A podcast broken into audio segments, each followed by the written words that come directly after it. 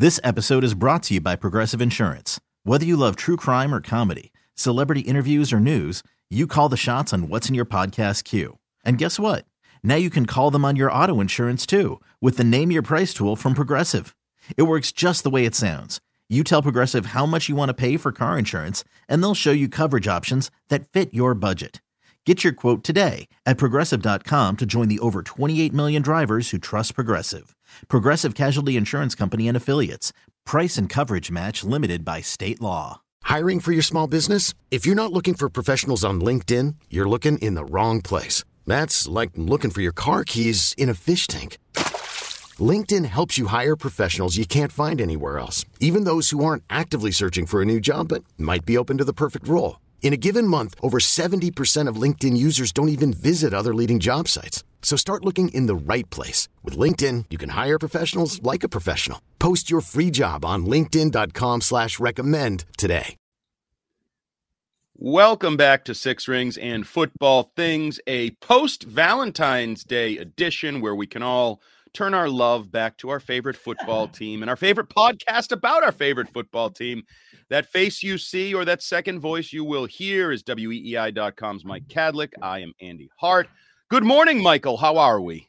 Good morning, Andrew. I am splendid. Love is in the air post Valentine's right. Day, like you just said. And, and everybody loves a good mock draft. So we're going to dive right into it. It's officially post Bowl. It's officially everybody's off season. Uh, let's jump into it. I'm uh, ha- happy to uh, happy to get this thing rolling and it's officially pre-combine season where people are really yes. starting to fixate on quarterbacks, top talent, those types of things. And we keep bringing up love, and it's not just because it's Valentine's week, but also don't forget the new head coach of the New England Patriots, the new boss man mm-hmm. at Gillette Stadium, Jerod Mayo, said he works from a place of love. That's how he oh, coaches right. and teaches and interacts. So love is in the air in New England. It's a new era. I don't know how great it's going to go. But it's a new era, and we're going to stick with exactly. the positive up. Clean slate season. Oh yeah, that's right. So as you mentioned, you posted a mock draft on weei.com, a Patriots mock draft. So I just want to set people's expectations. This is not your traditional one, two, three, four, five, all the way straight down. This is Patriots picks along yep. the way. Maybe I don't want I, I, don't want to give away too much as we're about to get into it. Maybe even some trades sure. involved for the Patriots. Um, but we we should say mock drafts are coming out, and I would say the bulk of them. I think I've seen a Marvin Harrison Jr., but the bulk of them is basically a quarterback in the number three slot to the New England Patriots, which I am now very excited about, happy for. I spent my snow day this week uh, watching more Jayden Daniels, Drake Maye, Caleb Williams, and I am all in, all right. pushed all my chips onto the table set it on auto draft, take the best quarterback available at three, and feel really good about yourself. So, without further ado, in Mike Kadlick's first pre combine, mid February Patriots yep. mock draft on weei.com, the Patriots take a quarterback. We're going quarterback, yeah. baby. Yeah, you have to. You got to do it. I liked your uh, your quote tweet last night saying that it better be a dick, and it has. I mean, they got got to go for it. And so uh, in this one, I went with North Carolina's Drake number three. Um, the fact that Cliff Kingsbury is now in Washington, and there has been some rumblings that Caleb Williams might not want to play in Chicago, and they've since refuted it, and there's been back and forth on that. But the fact that it even bubbled up to the surface at one point tells me that there there may be some friction there, and there may be that Cliff Kingsbury ultimately went to Washington. Caleb Williams is from Washington, so there's a connection there. So, long story short is whether Chicago keeps Justin Fields, takes Marvin Harrison, takes Jayden Daniels, does something at the top of the draft, I think there's a real chance that uh, Caleb Williams finds his way to Washington, and that essentially can put the Patriots in the mix for Drake Maye at number three. Um, Jayden Daniels is also moving up, uh, you know, some consensus draft boards ahead of Drake Maye anyway. And if if Chicago does take Caleb Williams, I would argue that Jayden Daniels might even Kingsbury system to Washington better than a Drake Maye. So, long story short, UNC's Drake Maye falls to number three, and Patriots take him. Um, I think he would fit what Alex Van Pelt is going to want to run in New England, maybe even better than Jayden Daniels or even Caleb Williams. You know, big, strong, athletic quarterback, but still wants to pass first. Um, you know, those those think about like the Joe Flacco bootleg type offense that they ran for the last, you know, three, four months or two, three months of the season, whatever it was in Cleveland. Like get the ball out quick, can can beat you with a deep shot. Um, it all seems to fit with what the Patriots want to run, and I think uh, at the end of the day, there's going to be an argument where you can take the third best quarterback at three or the best player at any other position. But the fact is, Drake Maye is, you know, one of the better prospects uh, in this class and one of the better prospects over the last couple years. Next year's quarterback draft stinks. Long story short, back now, Drake Maye to the Patriots at pick number three. Okay, I like it. It's a quarterback, so I start Okay. from there. If I asked for a quarterback, you give me a quarterback, I have to kind of like it. Um, Mhm. So we're going to just to give people a teaser. In the next couple weeks, we're going to start doing positional podcasts here on the Six Rings podcast feed. So some of this you will hear again when we're talking just about the quarterback position Yep. from top to bottom. But as I delved into the quarterbacks in the snow, the one thing that I did come become quite comfortable with is I do believe it's a top three and then a significant drop off to whatever the next group is. Um, I Mhm. did surprise myself, and this is just me. I do now think if I were to rank the top three, I would go Caleb Williams. And I'm talking Caleb Williams as a, a talent, a football player. I've Sure. never sat down with the man, so I can't assess his diva nature, moral character, a- Right. all of these issues. But I would go Caleb Williams. I would go Jayden Daniels too in terms of Okay. pure talent, and I would go Drake Maye three. But again, I believe all have the potential to be true franchise quarterbacks in the NFL. I loosely made the comparisons, and I say loosely because you make comparisons and people get all like, People go Hot- nuts. yes. but I do think the Mahomes comparison is apt for Caleb Williams. I think the talent, the, the ability, the play, the whole thing. I think Jayden Daniels is a current Lamar Jackson. What I mean by that is I don't think Lamar was as good a passer as Jayden Daniels is when Lamar entered the league. I think Sure. Jayden Daniels is more like current Lamar who can run and throw. Again, not as good a, a, a runner. I don't like Lamar is one of the more dynamic runners that's ever walked the planet. Yep. But in that mold a little bit, even the build where you're skinny, you don't want him to get hit. you- You're like worried when he gets hit, all of that. And then And it's Maye, more so me- like they'll design runs for him. Like it's not oh yeah, just uh like they don't design runs for Mahomes, but he can run. They don't design runs for Right. even a guy like Aaron Rodgers, but he can run. They're gonna Right. you're gonna dial one up for for Jay.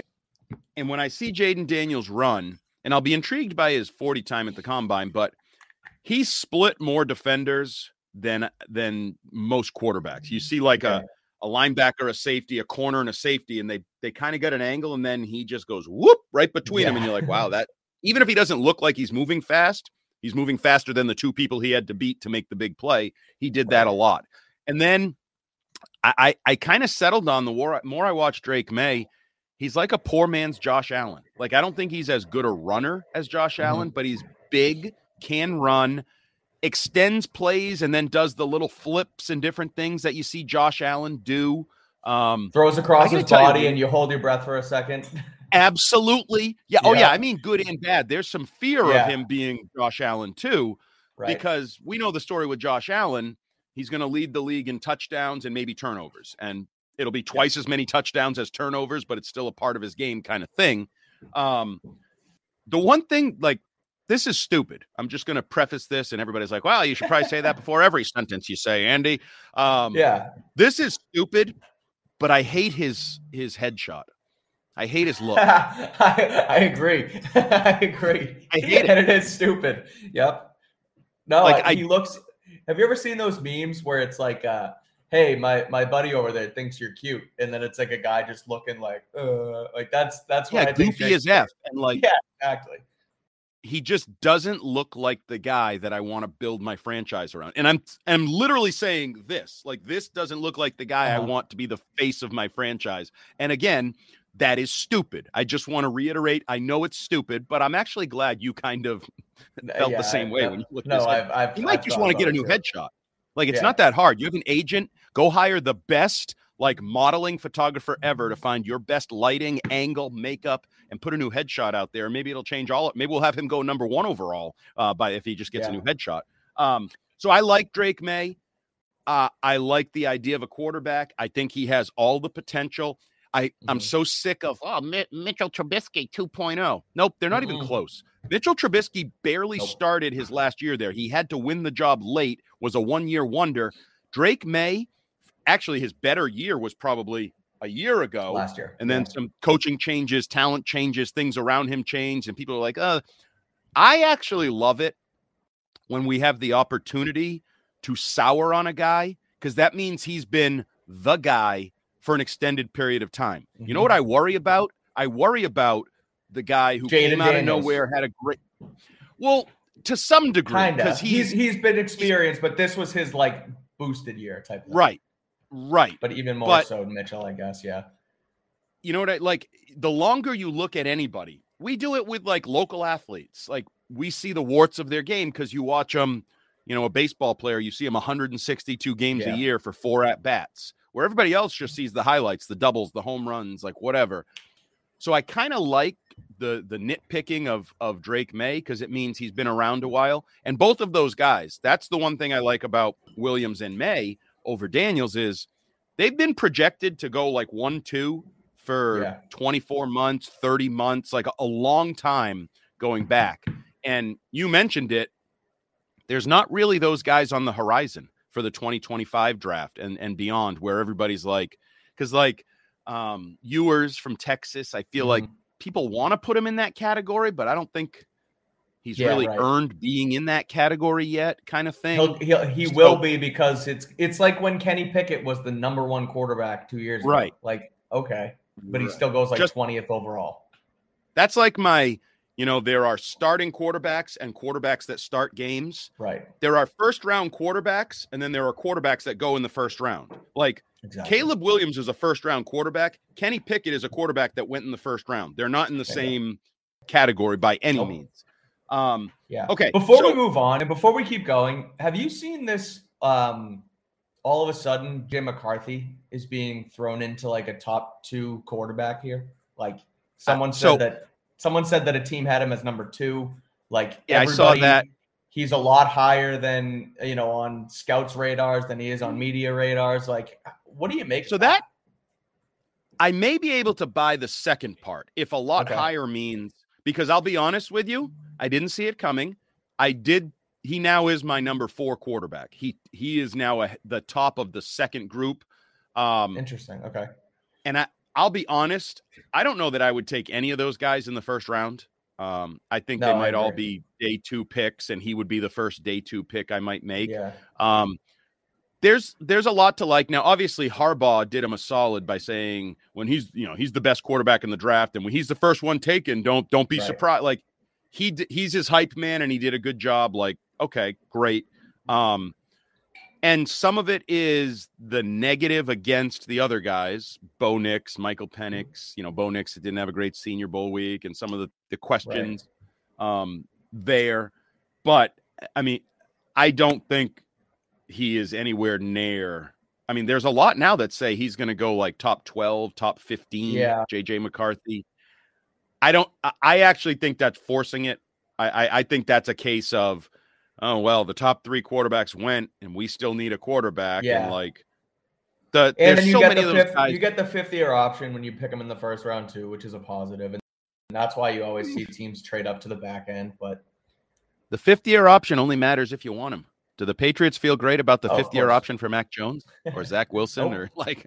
You know, I don't need that option. I'm not taking it, so you can keep yeah, your right. option.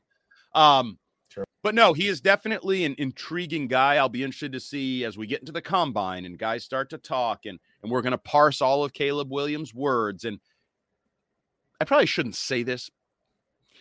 Is there is there starting to be rumblings about Jayden Daniels off the field? Is there like a couple We need to delve into that. Put that on your to-do list. We need to delve into Jayden Daniels off the field, make sure he's clean there. Um, okay because I haven't heard anything Drake Maye. He, you know, he comes from the athletic family, the UNC basketball family, and that whole thing. Um, if anything, he might trend toward the the Mac Jones pampered athlete yeah, category tennis, that tennis we may or may not type like. guy. Yeah, Right. we may not like. I don't, I don't know. We got to piece this all together as we build a you know athletic profile, psychological pro. I feel like we've learned over the last three years with Mac Jones that we're like um, FBI, like serial killer profilers. We need to yeah. figure like what's the guy's head, what's his heart, what's his soul, what's his Yep. the whole What time does he get to the building? What what way does he drive to the to the stadium? Like everything. right. If if there's a detour, does he punch his steering wheel and freak Yeah. out? Like Right. all of that. Exactly. Um, yep. So it'll be interesting as we go through that with Jayden Daniels or JJ McCarthy. Bo Nix, you know, can he inject positive life back into it? So, okay. One last thing before we move on to the next pick, I did want to bring up because our friend Phil Perry over Next Pats did this. I think the Chicago NBC Sports Boston had a different version, but the idea of the Patriots, if they love Caleb Williams, trading up to number Mhm. one with the Bears to get Caleb Williams. Um, the trade from Chicago's NBC Sports Boston involved, I think, the first and the second this year, and then a number one next year, and maybe like one other mid round pick. Whereas Phil Perry, citing the famous Jimmy Johnson, the classic historic trade Yeah. value chart, said simply you trade three, 34, and 68. Your first, your second, your third from this year to jump up to number one. Okay. Would you consider that? Um, if you know, if Mayo and Wolf and Van Pelt, all these guys are completely gung ho on Caleb Williams is our guy, and he is going to be the future of the franchise, and and they don't like Maye or Daniels anywhere close to him, then absolutely you make that move. One thousand percent, you have to trade up for the guy. Um, there is no well, is he worth XYZ because we now have no 68 and 30? No, that doesn't matter. Like you overpay for quarterbacks and it's worth it. As long as you're convicted and he is your guy, you absolutely make the trade. Um, people kind of parse that too much, in my opinion. Like, oh, well, we could just get this guy instead and still have 34. Like, like, because if you like, if you like Williams that much more than Maye and you don't even like Maye, but you're just going to take him because the value like no you just got to go get your guy and so if williams is their guy you absolutely 1000% make the trade if chicago's willing Yeah, I would, assuming I can come to grips with his personality and his Right. off-field stuff. I I think because there you bring it up, like we're talking about the top three QBs, but I think you can make a strong argument. It's one break, two guys, 100% Break. more guys. So what is that divide between Caleb Right. Williams' talent and Jayden Daniels, Drake Maye's group? And like we're never going to have the answer because we're never going to sit down. We're never going to have Caleb Williams for a visit where we go Yeah, over right. film, then we go talk to him, then we go to dinner and like I feel like I joked about this on TV last night. I feel like this is that draft day movie where the guy drops because people didn't go to his birthday party and all yeah that. right It feels like open season on Caleb Williams. Like a lot of pot shots are being taken, Mhm. and I'm not sure which ones are completely true or where sort of legend has snowballed and like and it's and you mention it like it's impossible for us to to really know that but when Jerod Mayo and these guys and the scouts go and speak with him and he can actually say no this happened and why and I'm emotional because this and I want to win and I work like it, only he can explain himself and we're never going to get those answers so that's Right. the tough part and like it, it's tough to sit here and it, I don't want to even say make fun but like judge Caleb Williams for being so upset after a win because other times it's like, well, well, that guy doesn't care about about winning or losing. He just cares about X, Y, and Z. And then Caleb goes and cares, and you get mad at him for like it's just it's it's so tough, and so you want to hear it from the source, Right. Type of thing. Yeah, So, it's a great point you, you make. So there was the claim, which I still don't know is true or not, like, oh, he thinks he should be part owner of whatever team he goes to, like he should get equity. Okay, that felt like a snowball, by the way. That agreed. Yeah. But even if there's any truth to it, that is the exa- so he's a businessman. He sees himself as a piece of well, the flip end is he's bawling his eyes out after a loss on his mom's shoulder. So is he a businessman or is he too emotional and like Yeah, too right. like so all of that um you'd have to come to and it also this hinges on how the Bears feel, obviously. Like, are they because guess what? if they decide all of this negative uh, attention is kind of fake, well, then they're probably going to take him at number one and not trade with you. So yeah, right. there's that weirdness there. And then it's almost like, oh, they're willing to trade with us. Oh, that means they don't like Caleb Williams. That must mean he is a dink. And should we really make that like that? That whole world. Um, and then shoot, what was the last thing? I had one more thing about him. Nah, damn it. I forgot. It's gone. That's all right. He's it happens. um, so you you didn't just do the number three overall pick. You obviously have the Patriots taking 34th overall, where you obviously have them taking a tackle. This episode is brought to you by Progressive Insurance. Whether you love true crime or comedy, celebrity interviews or news, you call the shots on what's in your podcast queue. And guess what? Now you can call them on your auto insurance too with the Name Your Price tool from Progressive. It works just the way it sounds. You tell Progressive how much you want to pay for car insurance, and they'll show you coverage options that fit your budget. Get your quote today at progressive.com to join the over 28 million drivers who trust Progressive. Progressive Casualty Insurance Company and Affiliates. Price and coverage match limited by state law. Hiring for your small business? If you're not looking for professionals on LinkedIn, you're looking in the wrong place. That's like looking for your car keys in a fish tank.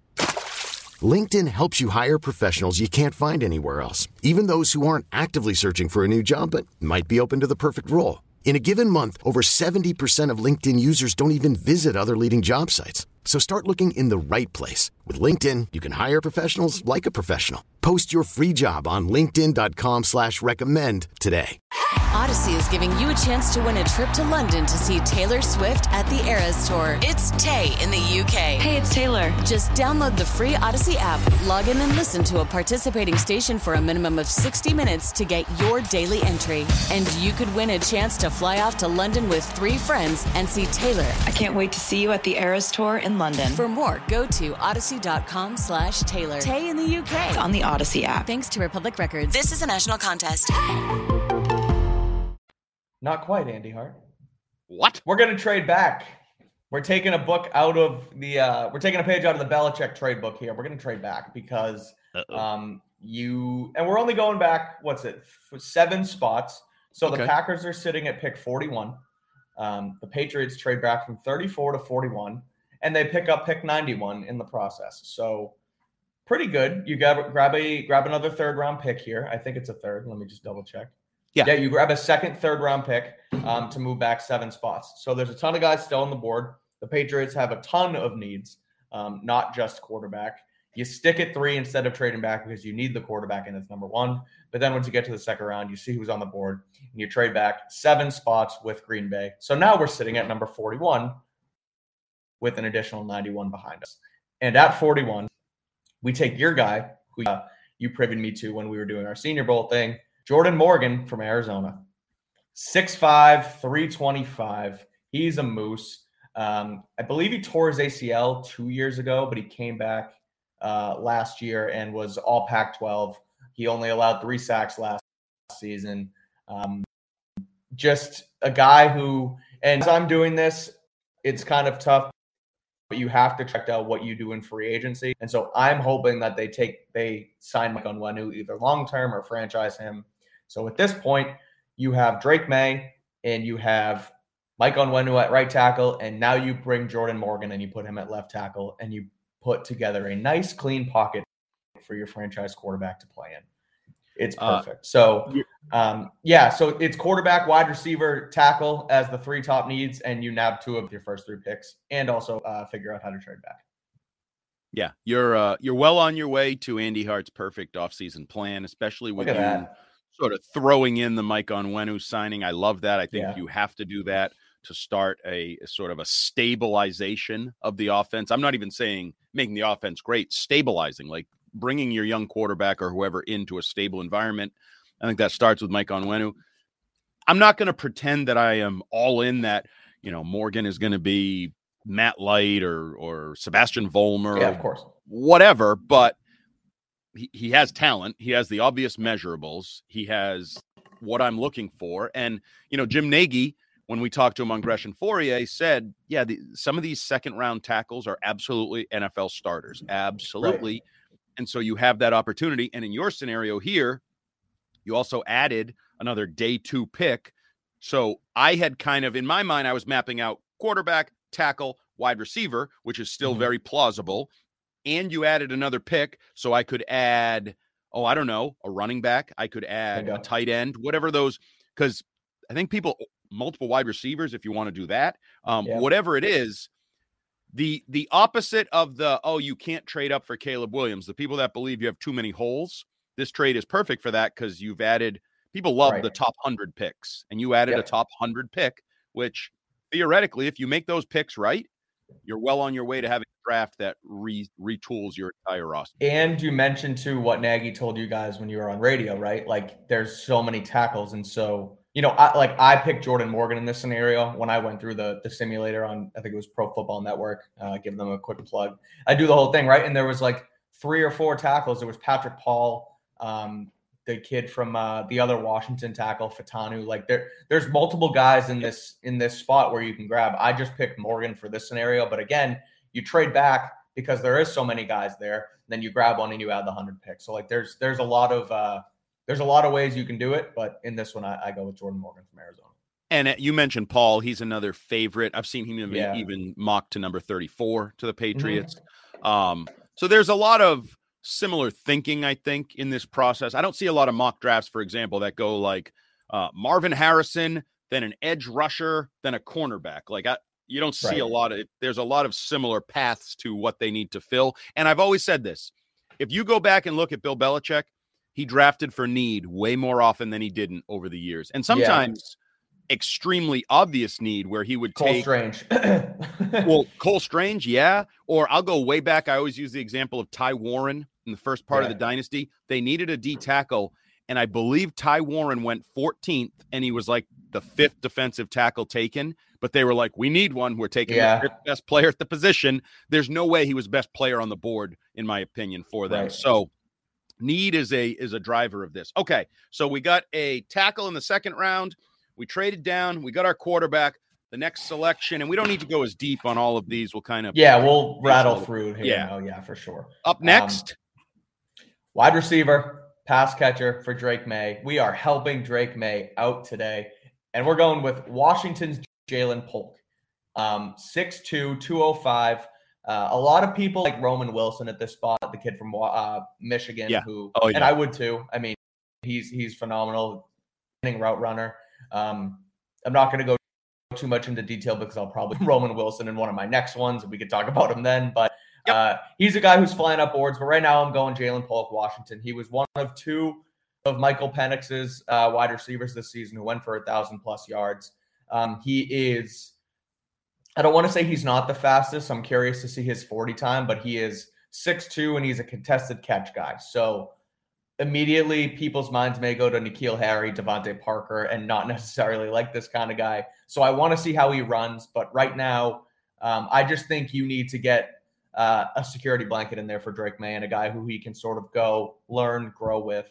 Um, I was watching some of Polk's uh, some of Polk's tape this week when I was doing this mock, and like a lot of times it is he shakes a guy, but he gets like he gets separation, but it's not a ton. And then Michael Penix just throws him a perfect football, which was kind of the recipe for Washington all season long.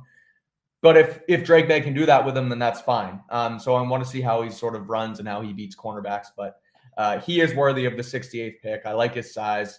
Um, so again, a guy who helped Washington out towards the national championship, and I think he would uh, blend well with Drake Maye. You sort of get him your Maye had Tez Walker at UNC, uh, same sort of body build type of guy. Um, so go with him here with uh, to pair with Maye in, in New England.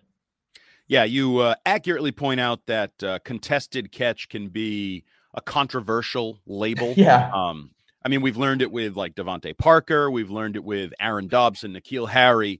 You know, sometimes you get great. at Even the Quentin, Quentin Johnson, Quentin Johnson from Oh, yeah. uh, who's out in LA right now. Like he stumped this year, and that was kind of last year's contested catch big guy, right? So- Yeah, and and I've always said, I've always joked that like, why are so many of these catches contested? Maybe if he just got a little separation, and you know, I don't want him vying with DeVante Parker for whatever that next gen stat is of least amount of separation Yeah, for three straight years in the NFL kind of thing. Although then you go back to like a an Anquan Boldin type, and you're like. Well, he was never really open either, and he caught like eight billion catches for eight billion Yeah, right. yards over his career. So, Um, it, it's all about the talent, the individual talent, and figuring out exactly why it's contested, how good he Mhm. is at it. And as you mentioned, it also matters if the quarterback, whether it's Michael Penix or Drake Maye, and this can can put the ball where it needs to be to allow him to win contested catch opportunities. And then So, I okay. look too uh, quickly like the the West Coasty system type thing that, and again, I, I keep using West Coast and it's broad, but like Van Pelt said it yesterday in his social media video with the Patriots. Like, I'm gonna we're gonna take our guys and we're gonna build a system around them. But so I still look at Amari Cooper in Cleveland this year, contested catch guy, outside receiver, beats a guy deep. Um, you look at obviously what Davante Adams had done in uh, Green Bay with them, like another guy similarly, and so that's sort of where I see that, um, like the Ja'Lynn Polk comparison there with a, a bigger guy on the outside who can who can beat you and beat you deep. So Okay, so now rattle off. Give me a couple. I don't want to do steal all the picks here. I want to drive Okay. people over again to weei.com to read uh, Mike Kadlick's first Patriots mock draft of the winter. Um, give me another couple picks you like from the remainder. all right, let's go with uh, we'll go with the next one because it's a heart. It's a Cam Hart, not an Andy Hart. Uh, cornerback, Notre Dame, a guy who met with the Patriots multiple times at the Senior Bowl. Um, he is 6'2, 202. Uh, played well in Mobile that week. Uh, is sort of shooting up draft boards. He's uh, played at Notre Dame a few years, and like the Patriots, right? They have Christian Gonzalez, and kind of it, right? And it was your big house, your large thing at cornerback, and I sort of pushed back on it multiple times over the summer, and it tur- turns out Marcus Jones, you know, was gone, and, and the, whole thing crashed and burned, and struggled at cornerback. And so you bring in a guy in the third round with the pick you picked from the Packers at 91. You get Cam Hart from Notre Dame. Uh, another one, I traded back again and picked up a couple picks um, because, again, you have so many needs. And normally, look, the, the front office in New England is staying relatively the same. So they're going to pick up some traits and things of what Belichick did. Uh, and he always, they always brought in around 10 guys. And right now, you're sitting at seven picks. So they're going to, I think they're going to end up trading back and try and pick up more capital. So I trade back a few times, pick up two more picks. I end up with 10 guys. Another guy um, that I liked here is Christian Mahogany from BC. We talked about him with Kari Thompson. Uh, he was at the Shrine Bowl. Um, everyone's probably going to panic when they see offensive guard in the mock draft because why are you taking a guard and you got Cole Strange and blah, blah, blah. But like, look, David Andrews isn't, you know, his his career isn't getting any longer, right? Um, Mahogany apparently took center during the Shrine Bowl. So this is an, a depth guy on the interior that you might be able to move around, maybe put him at center, maybe becomes your next center, right? And so again, for a guy who was the best player in Frisco at the Shrine Bowl and uh, a local kid with ties, like I don't know, I think that that's a decent pick. Um, and then the last pick I want to point out, I picked Will Reichard, the kicker from Alabama. Um, maybe he ends up being undrafted free agent, whatever. But Chad Ryland wasn't great this year. That was clearly a check pick, in my opinion. I don't know what Mayo and Co. and what Jeremy Springer is going to think when they come in and Ryland is maybe shanking kicks again, or if he gets his mind right, right? You don't know. And so bring in some competition for him.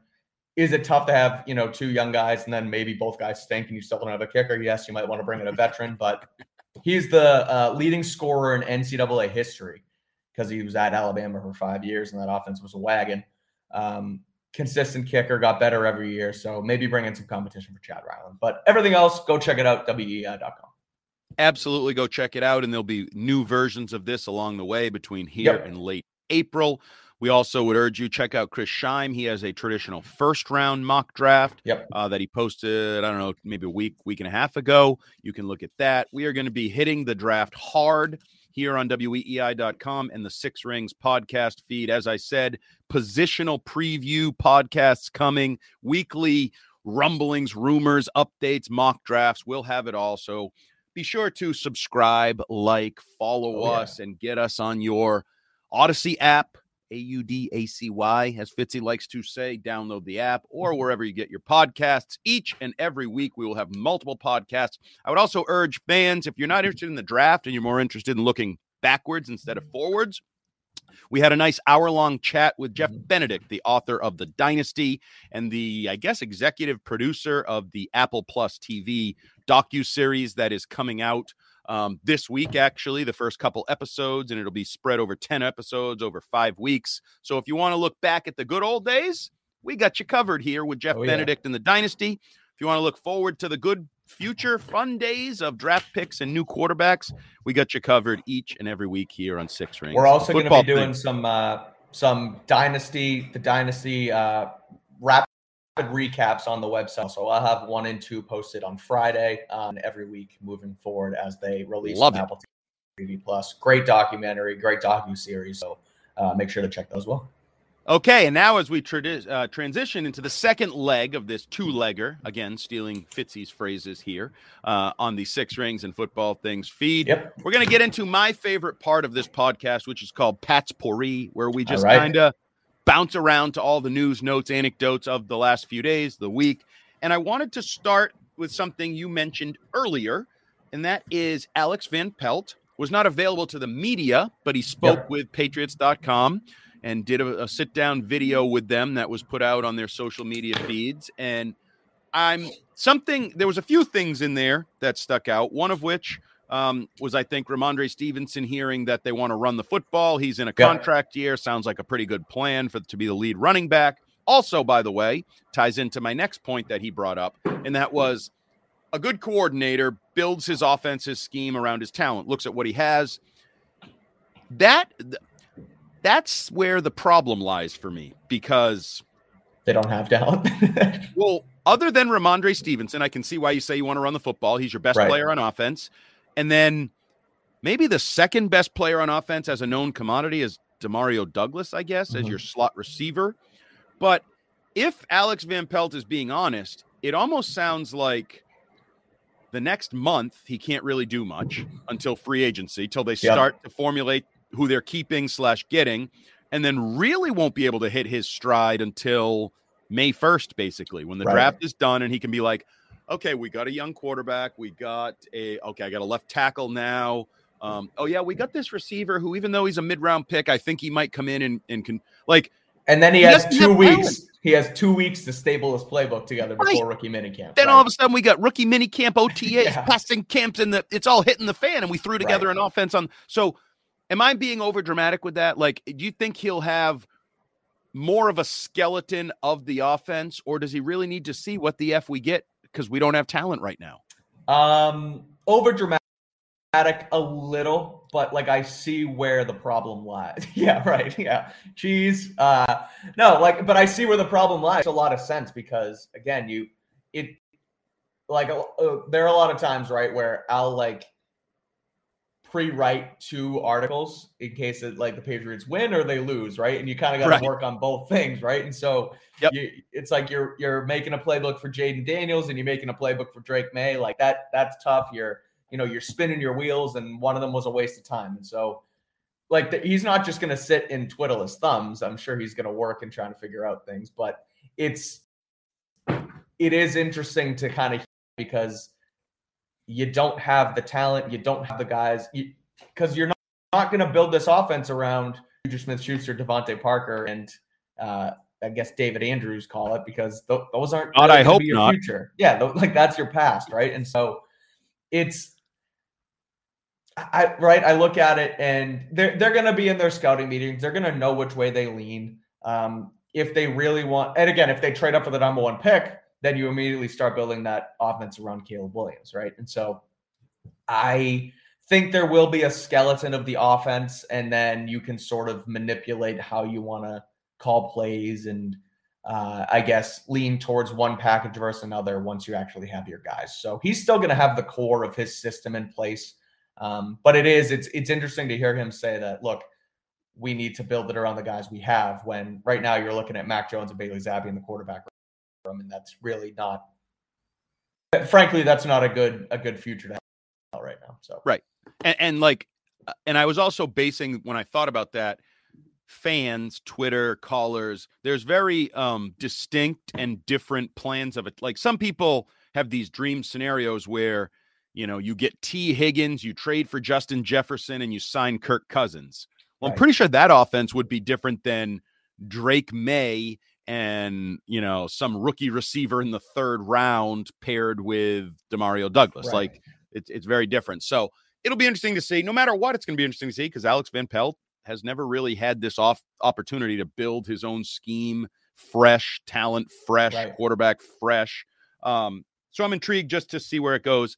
The rest of the news on the coaching staff, and I forget where if we've touched on all this, but we got Tiquan Underwood, the former Patriots wide receiver, former Rutgers Pitt guy that um has the Big hair. fancy hair, big yeah. hair. Um, he's going to be your assistant wide receivers coach. Um, because it sounds like Troy Brown is still up in the air. Like we're not really. Sh- I think Mike Reiss reported he has a job if he wants it, kind of thing. Yeah. So he's under he's not under contract. That's also to Reiss. He has a job if he wants it. I would assume that it's not as wide receivers coach because if it was, then he would just be back, right? He would say, Okay, I'll be the wide receivers coach again. I feel like it's probably a kick returner, special team assistant type guy because he is a good, you know, he was a great punt returner, right? He's still worked with those guys. Marcus Jones has been great. They've had good punt returners. Jalen Reagor was their last Yep. year. He was pretty good. Um, long story short, I'm sure that it's not the job he wants, and that's why he necessarily signed the contract yet. Um, and then we So have still looking for that coach. yes, and then we have Mike McCarthy as the Yeah. assistant O line coach from Brown, not the Browns. that's- I mean, he worked with the Browns, but now he's from Brown, not the Browns Yeah. at this point. So they they have three offensive line coaches um, who they've reportedly hired. It's Scott Pe- Peters, Big. Robert Kugler, yeah, yeah, and uh, yeah, the the jujitsu guy that that uh, Yeah. I just said his name. I but uh, Scott Peters, Peters, Kugler, and Mike McCarthy, right? And so, so I guess that's you know more brain power um, to kind of put to offensive line. I wonder though too, like a couple of those guys, I know McCarthy has coached at ends in the past, so you wonder run game coordinator, quarterbacks, I think, pass. at one point. Yeah. Yeah. So you wonder if there's run game coordinator, pass game coordinator titles that are going to be given out. Um, obviously, there's you know great. quality control guys who help, right? And so um, I get it, on one hand, it's like okay, there's a lot of cooks in the kitchen here, but on the other hand, the complaints has always been that Belichick doesn't hire enough staff, and it's you know one guy, and everyone's taking on too much. And like last year, Adrian Klemm was gone, and then Belichick had to coach the offensive line, and everyone was bitching about that. And so um, get more brain power in. But yeah, that's sort of where we're at with assistant coaches on offense right now. Um, not Mike McCarthy from the Cowboys. It is not the Cowboys head coach that is here. Uh, it is a different guy from Brown University. So we can, I guess, presume and assume like Adrian Klemm is gone, Billy Yates is gone from the staff. Yeah. I mean, I haven't seen like I'll be honest, I don't even know what Adrian Klemm's status is, health wise, career wise. Right. Like I, I don't because I haven't I- seen where he joined another coaching staff or anything. No, he's still in limbo. I'm sure. Like I think he's still under contract with the Patriots. Um, I I'm pretty sure in that Herald report from Doug and Andrew, they reported that Klemm was he he signed a multi-year contract here, but uh, the I guess the writing was on the wall for him, so he's probably gone. I wonder where he is health-wise too, because you know that whole thing from. I feel like there was sort of a I thought that maybe they were fudging his health and like they just didn't want him around. And they were like, oh, yeah, no, he's with a health problem. But then it came out that no, it's very serious. And he's like, I forget if it was like what it was, right? But um, he did have a health issue. He did have a health scare. And so now you wonder if he's okay. And you wonder, obviously, what what his status is. But uh, it doesn't sound like he's going to be back as uh, as an offensive line coach. Is it me or has the Patriots offensive line room had more random, unknown, vague health scare? I mean, David Andrews had like the blood Yeah. clots in his lungs. Calvin Anderson, I don't really Oh. have any idea what Calvin Anderson's issue was, but he had major issues. No. Their coach had major issues. It's like this. Maybe they should disinfect the O line meeting room or something. It feels like there's like something going on in that room that's not healthy. Yeah, you gotta get a Um, big get it spawned by Clorox or something. And Yeah, no kidding. Some guy, Didn't learn down. Yeah, anything? Wash your hands, wipe things down. Don't share yeah, right. whatever if your mouth touches it. Jesus. Um, okay. So next on my Pat's Parade to-do list is a controversial topic that had people, as always, calling me an idiot and a dumbass and a moron and a um, your buddy Robert Alvarez. I know you're a big fan No. of his. Stop putting in that category. He called me an uh, uh, an engagement farmer or something. I don't even, I didn't even know what the term really meant. He's probably smarter than I am. He's in that geek. I don't speak geek. I'm sorry.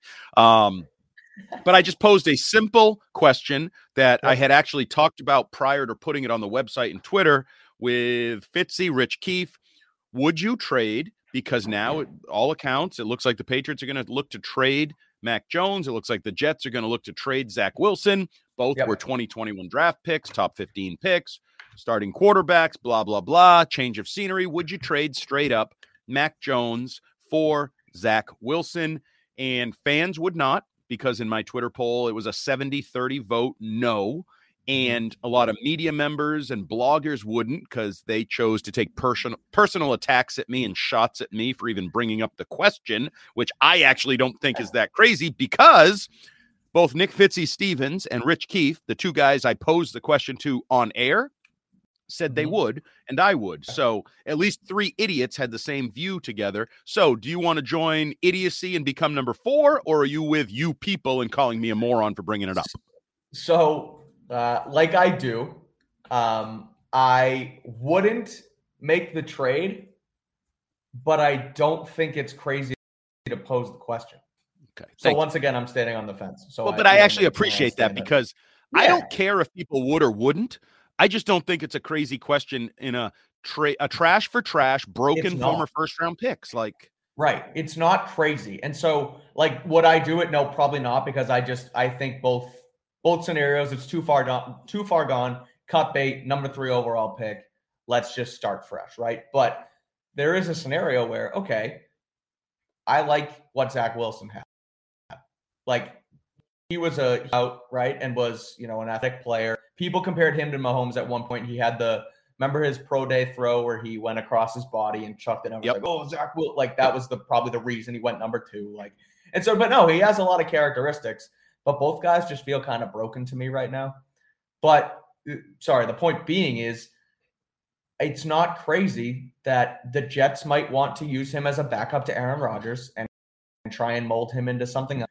You know, they think that they like his skill set better than what Wilson has. And and same here. Like Wilson has a strong arm and he is athletic and he could be up to whatever you pick at number three. And neither guy is going to come in and have to, you know, hold down the fort and be the starter, but both can be sort of reclamation projects or a decent backup. And so, no, it's not crazy to trade trash for trash and see if a change of scenery for both guys works. So, um, you're not wrong to bring it up. People need to chill the F out on Twitter, stay out of Jumbo Hart's mentions, and look for your number two Zach Wilson jerseys to be in the Foxborough Pro Shop come April. and, and I think part of the problem was a lot of people just read like the headline as people are wont to do on Twitter. Um, and I guess they presumed I meant like, oh, Zach Wilson would be your number one quarterback. No, no, no. I actually think he'd be my maybe my fourth quarterback on the depth chart. And it's just it's July, it's August. We're we're throwing Drake Maye, Jacoby Brissett, Bailey Zappe, and Zach Wilson on the practice field, and we'll see what shakes down. And maybe he ends up your number three. Maybe he beats out Zappe and he becomes your third. I also think maybe there's a chance he could help uh Drake May or a Jayden Daniels be like, listen, I can tell you a few things you shouldn't do. I haven't Yeah, right, found success. right. I have found failure and I know how to get there. Yeah. Don't do X, Y, and Z. Um, and a lot of people get all uh salary cap indignant. Um, the difference isn't significant with the dead money because their cap number just I don't I, I didn't run the exact numbers, but the signing bonus proration for both guys stays with their first team. And obviously Zach Wilson's signing bonus was much larger because he was the number two pick versus the number 15 pick. So in my head, I remember looking at it. I want to say it's like might cost you $2 million more to have Zach Wilson on your roster as opposed to Mac Jones, but both are sub $10 million. They're like Mhm. seven and five or six and four, something. So, it, and he still has, as you mentioned it, there's some talent there, pure arm talent, pure physical. He may be a boob, maybe it's never going to work, but I don't know. I just, I think an argument can be made that that trade could be more valuable than just taking the 247th pick in the draft for Mac Jones. Like, yeah, right. 100%. Like lottery. Like I'm just trying and going right. in knowing knowing there's a good chance that both teams cut both guys at the end of training camp and maybe they're right. both on the street come next September. So just had a little fun with it and uh people as God forbid. I mean, it's February 15th. Thank what you. else are we supposed to talk about? Right. Like, meanwhile, fun. I get tweets from people that are like, "Yeah, I think we're going to sign Tee Higgins, trade for Justin Jefferson," and like, oh, right. "Oh, oh, but I got to take that seriously? Like right. that's ha- like what? It's ridiculous. But whatever. But it's fun season, to, and people love is, to be mad. People just want to be mad. That's true. That's true. It's ridiculous. And I don't get mad, and I think that's why they get even madder yeah. at me. Like, I'm just going to screw around with you. Like, this is it's Twitter and it's football. This isn't you know, we're not trying to solve gun violence and cancer and like all these right. actual issues, immigration. You want to get mad at those things? Go find Gerry Callahan's of the world. Go find yeah. Jason Whitlock's of the world. Right. I'm just here to play stupid football guy and talk about the Patriots and the draft and, and idiocy like that. I, like I've always said, if I wanted to do news and hardcore like political talk, I would have gone into news and hardcore political talk. It's true, and the way you just framed that, right? Like it is crazy that you just write a fun, hey, let's see if this could stick column on our website. And people are like, get him out of here. Like, I mean, can we relax? Like, Jesus. read the column. Just read the column and be like, look, I don't know. Maybe this could work. What do you guys think? You the headline was a question. Who says yes. no? Right. Give us your opinion. Don't get mad. Just give an opinion. We're just we're just chit chatting here. It's football. It's crazy. I actually was thinking that that that Hulu commercial where the guy does the they're taking ideas for like Hulu has I don't know they're, oh, they're yeah, and he yeah, goes that's stupid but we might go with it like okay so if right. you want to say my column's stupid the idea is stupid but you know what why not try it like you've mm-hmm. bottomed mm-hmm. out as an organization you should be right. looking for any opportunity to potentially steal value steal a player like it's where you are anyway mm-hmm. we can move on finally we mentioned it in the first leg. Starting this week, the Dynasty uh, docu series Apple Plus TV, two episodes a week on Friday will be released. First two episodes this week. Jeff Benedict joined us on the Six Rings Pod. Had some good stories about doing it and transitioning from a book to a docu series, which I found interesting. He planned yeah. all along. He that was his mate. Like he he kind of did it knowing the latter was going to come after the oh, former. The whole thing. Um, you've seen the whole thing. You've seen the yep. first couple episodes without i know you're kind of embargoed and things of that nature certain things can't be said but what is your um i guess big takeaway or like how did you react? A did you like it? B do you mm-hmm. suggest even hardcore patriots fans who feel like they've seen and read everything are they going to get something out of it? What was your what was your reaction to the docu series it's uh it's fun to watch like and sort of relive everything from beginning to end right? And you know, you see all this stuff from like you see literally from when Kraft buys the team until leaves, and even it gets into like when Cam Newton comes. Like it, it's sort of it's and it doesn't go all the way up until Bill's, you know, Bill's firing, whatever you want to call what happened right. last month. But like it, you know, it takes the whole thing into account. And do you learn much more? Not really like it, there's a little intricacies and bits and pieces about you know why things really got to what point and there's some like unseen video from before like inside the locker room and like I, I think and i could be mistaken but i've never seen the draft call between brady and bill when they drafted him until i saw episode one the end of episode or the beginning of episode two. It's it's in there at one point and i couldn't find it or remember but like so little stuff like that, right? Like you hear, you know, Bill call Brady when they drafted him. Like that's interesting.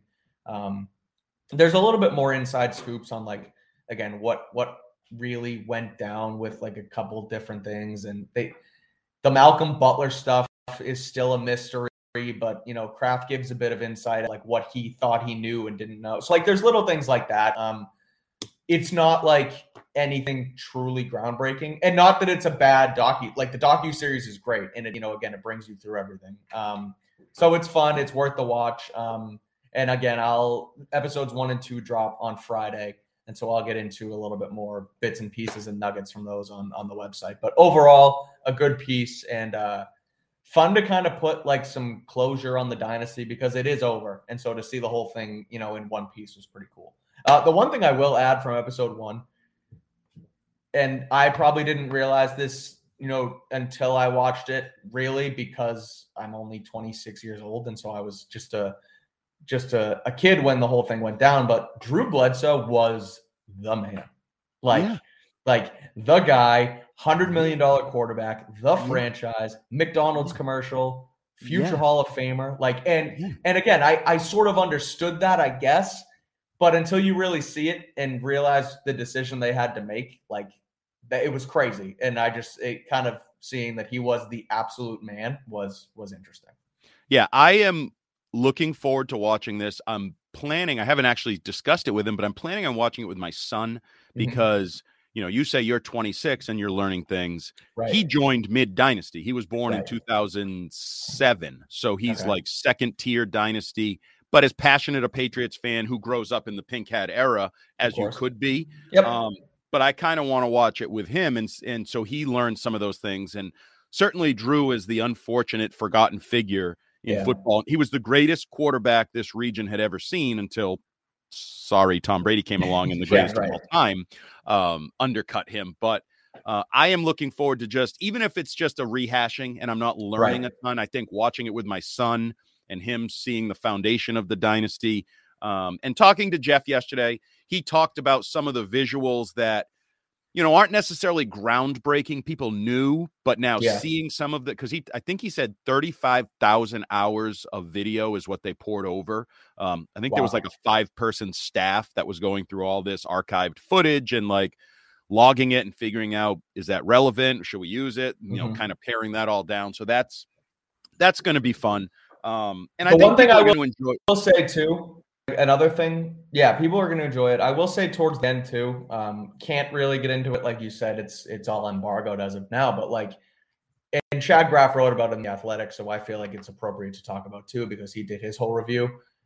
It got bad at the end and it didn't just get bad between brady and bill. Like everyone was exhausted. Like it was it was winning and scott pioli says it in episode one like it becomes like a narcotic and you just need to chase it and it, it got ugly and it wasn't just between brady and bill like everybody was exhausted from what the patriot way had become at that point. And this is where, again, I haven't seen it. I'm going to defend Bill just based on the Chad Graff thing, where Mhm. people feel like without seeing it, they're turning Bill into some sort of villain. Yeah. And Bill Belichick, I can tell you multiple times over the two decades, told the media in press conferences, but I, I remember multiple times where I did side interviews with him, one on ones, talks, and he would openly say, I'm not an easy guy to play for. This is not an easy place to Mhm. play. Like he, and I would argue that the players embraced that when they would regurgitate it and parrot it and tell us, you know, preparation's hard around here, so Sundays are easy. That's why Yeah, we're so right. good. Like that kind of, and you hear similar things out of Alabama at times in the Nick Mhm. Saban era. Like we practice so hard that there ain't nobody that's going to give us more of a test on Sunday than what we're doing on the practice field. right And I just want to make sure that is seen as a foundational aspect for the success, at least as much as it's seen a reason for the oh yeah eventual breakup. You know what I mean? Like, sure. don't tell me he was too much of a hard ass and that's why they broke up. No, he was so much of a hard ass. He brought your asses six Super Bowl titles and nine. Right. tri- like, make sure you at least balance it out and say it was it- definitely and it could be the reason for the success and the reason for the eventual breakup. That both Mhm. can be true. Um, I just don't. I get a, and I criticize Bill more than anyone. You know that. Mhm. Like, Oh, yeah. I thought he was toast in recent years. I don't think he's the greatest of all time. Like, I'm. I try to be objective, but yeah we're not doing the whole he's the villain and if it weren't for him tom brady would still be here. We would have won more champ no get the hell out of here with that crap. That is bs i do think he's No. the reason tom's gone. Well he is the reason tom's gone but so's tom. But so's tom. Okay. Tom changed. Tom changed. Tom In became what- a diva quarterback along the way and tom didn't want. i still think he but he earned Yeah. the right to become that diva quarterback towards the end didn't say he didn't but he changed okay bill didn't change tom wanted him to change bill wouldn't change and they broke up yeah sure Okay. So they're both guilty, and we're not doing the revisionist history. If Tom had stayed, the team would have fallen apart too. He wouldn't. I won still, I agree. I, I don't necessarily think they just continue to win. Like, I don't think that they would have won last weekend if, if Tom was still here. No, like no, Yeah. they would have never won again in my mind. I don't Right. believe they would have won another Super Bowl. He had to leave to win a Super Bowl. Like it's just the I agree reality. with that. Yep. Okay, there's our synopsis of Dynasty. Go watch it. Do our buddy Jeff Benedict a favor. Support it. Yep. Um, read all the reviews. If you want to really break it down, I know you're going to have reviews, Mike Kadlick on WEEI.com. I know NBC Sports Boston is doing some strange, like, shows about the show, recap things. I don't even know. So Mm-hmm. People are going to be bombarded with dynasty talk. And oh, by the way, it's appropriate because another dynasty has entered the chat with the Kansas City Chiefs winning their third Super Bowl. So it all kind of comes together nicely for Jeff Benedict, for Apple, and everybody. But uh, that's going to put the wraps on another uh, six rings and football things. As always, a production of 2400 Sports Audacy, brought to you by FanDuel. Make every moment more, as I did on Super Bowl Sunday. Thank you for missing Gronk. I'll take that $25 bonus bet that's in my account now. Haven't decided how I'm going to use it yet. I He is Mike Cat. You picked him to make it? What are you, an idiot? Yeah, I guess so. Didn't you? I catch, I don't kick. Yeah, but he was he was practicing and like he, you know, he just missed it last year, and uh, I don't know. But I it- so I was actually me and my friends who I was watching the Super Bowl with were talking about that, and now I wish I pinned to miss it. Obviously because he missed it, but also they were they split up the bonus between everybody, and I'm sure more people picked him to make it. And so then the people that missed it, you get more of a cut if he misses it, and it's all a whole math thing. And long story short, Oh, I'm sure you have a bonus bet and I don't. I have a bonus bet and I'm going to use it. And uh, bet on us this offseason. Keep coming back to the Six Rings and Football Things podcast feed. Tell a friend. We're trying to grow the community. And I think it's important now for the community to interact on a social level. And what I mean by that is if Oh, yeah. somebody puts something on social media you don't like, you don't have to call them a moron. For example, should the Patriots trade Mac Jones for Zach Let's all talk. I want people coming here, tweet us, email us, whatever it may be. Be comfortable throwing ideas out there. We might laugh at him a little, but we'll try not to be mean and we'll try not to really yeah, we're not going to be mean. No, because We're good people here. all we know is this that the dumbest idea in the history of Patriot Nation already happened two years ago when Bill Belichick hired Matt Patricia to run his offense. It Yep. ended his career early. It ended Mac's career early. So no idea is ever going to be dumber than that. So we should all feel free that we can throw. We're not goats. We're not experts.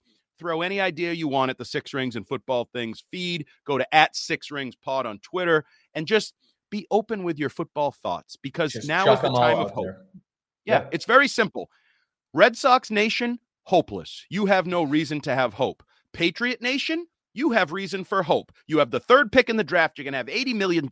You got Jerod Mayo working from a position of love. You got a new coaching staff, Eliot Wolf, Wolf of Foxborough, Wolf of Ball Street, whatever the hell you want to call him. It is a time this February, March, and April for hope to return to New England. And I hope that you'll allow Mike Kadlick, WEEI.com, myself, Andy Jumbo Hart, Nick Fitzy Stevens, and the Six Rings family to be a part of that for you. So until next time, enjoy the podcast. Check out the Jeff Benedict version of the podcast and watch Dynasty to relive the glory days in New England. Six Rings out. Bye, everyone. This episode is brought to you by Progressive Insurance. Whether you love true crime or comedy, celebrity interviews or news, you call the shots on what's in your podcast queue. And guess what? Now you can call them on your auto insurance too with the Name Your Price tool from Progressive. It works just the way it sounds. You tell Progressive how much you want to pay for car insurance, and they'll show you coverage options that fit your budget. Get your quote today at progressive.com to join the over 28 million drivers who trust Progressive. Progressive Casualty Insurance Company and Affiliates. Price and coverage match limited by state law. Audacy is giving you a chance to win a trip to London to see Taylor Swift at the Eras Tour. It's Tay in the UK. Hey, it's Taylor. Just download the free Audacy app, log in and listen to a participating station for a minimum of 60 minutes to get your daily entry. And you could win a chance to fly off to London with three friends and see Taylor. I can't wait to see you at the Eras Tour in London. For more, go to audacy.com slash Taylor. Tay in the UK. on the Audacy app. Thanks to Republic Records. This is a national contest.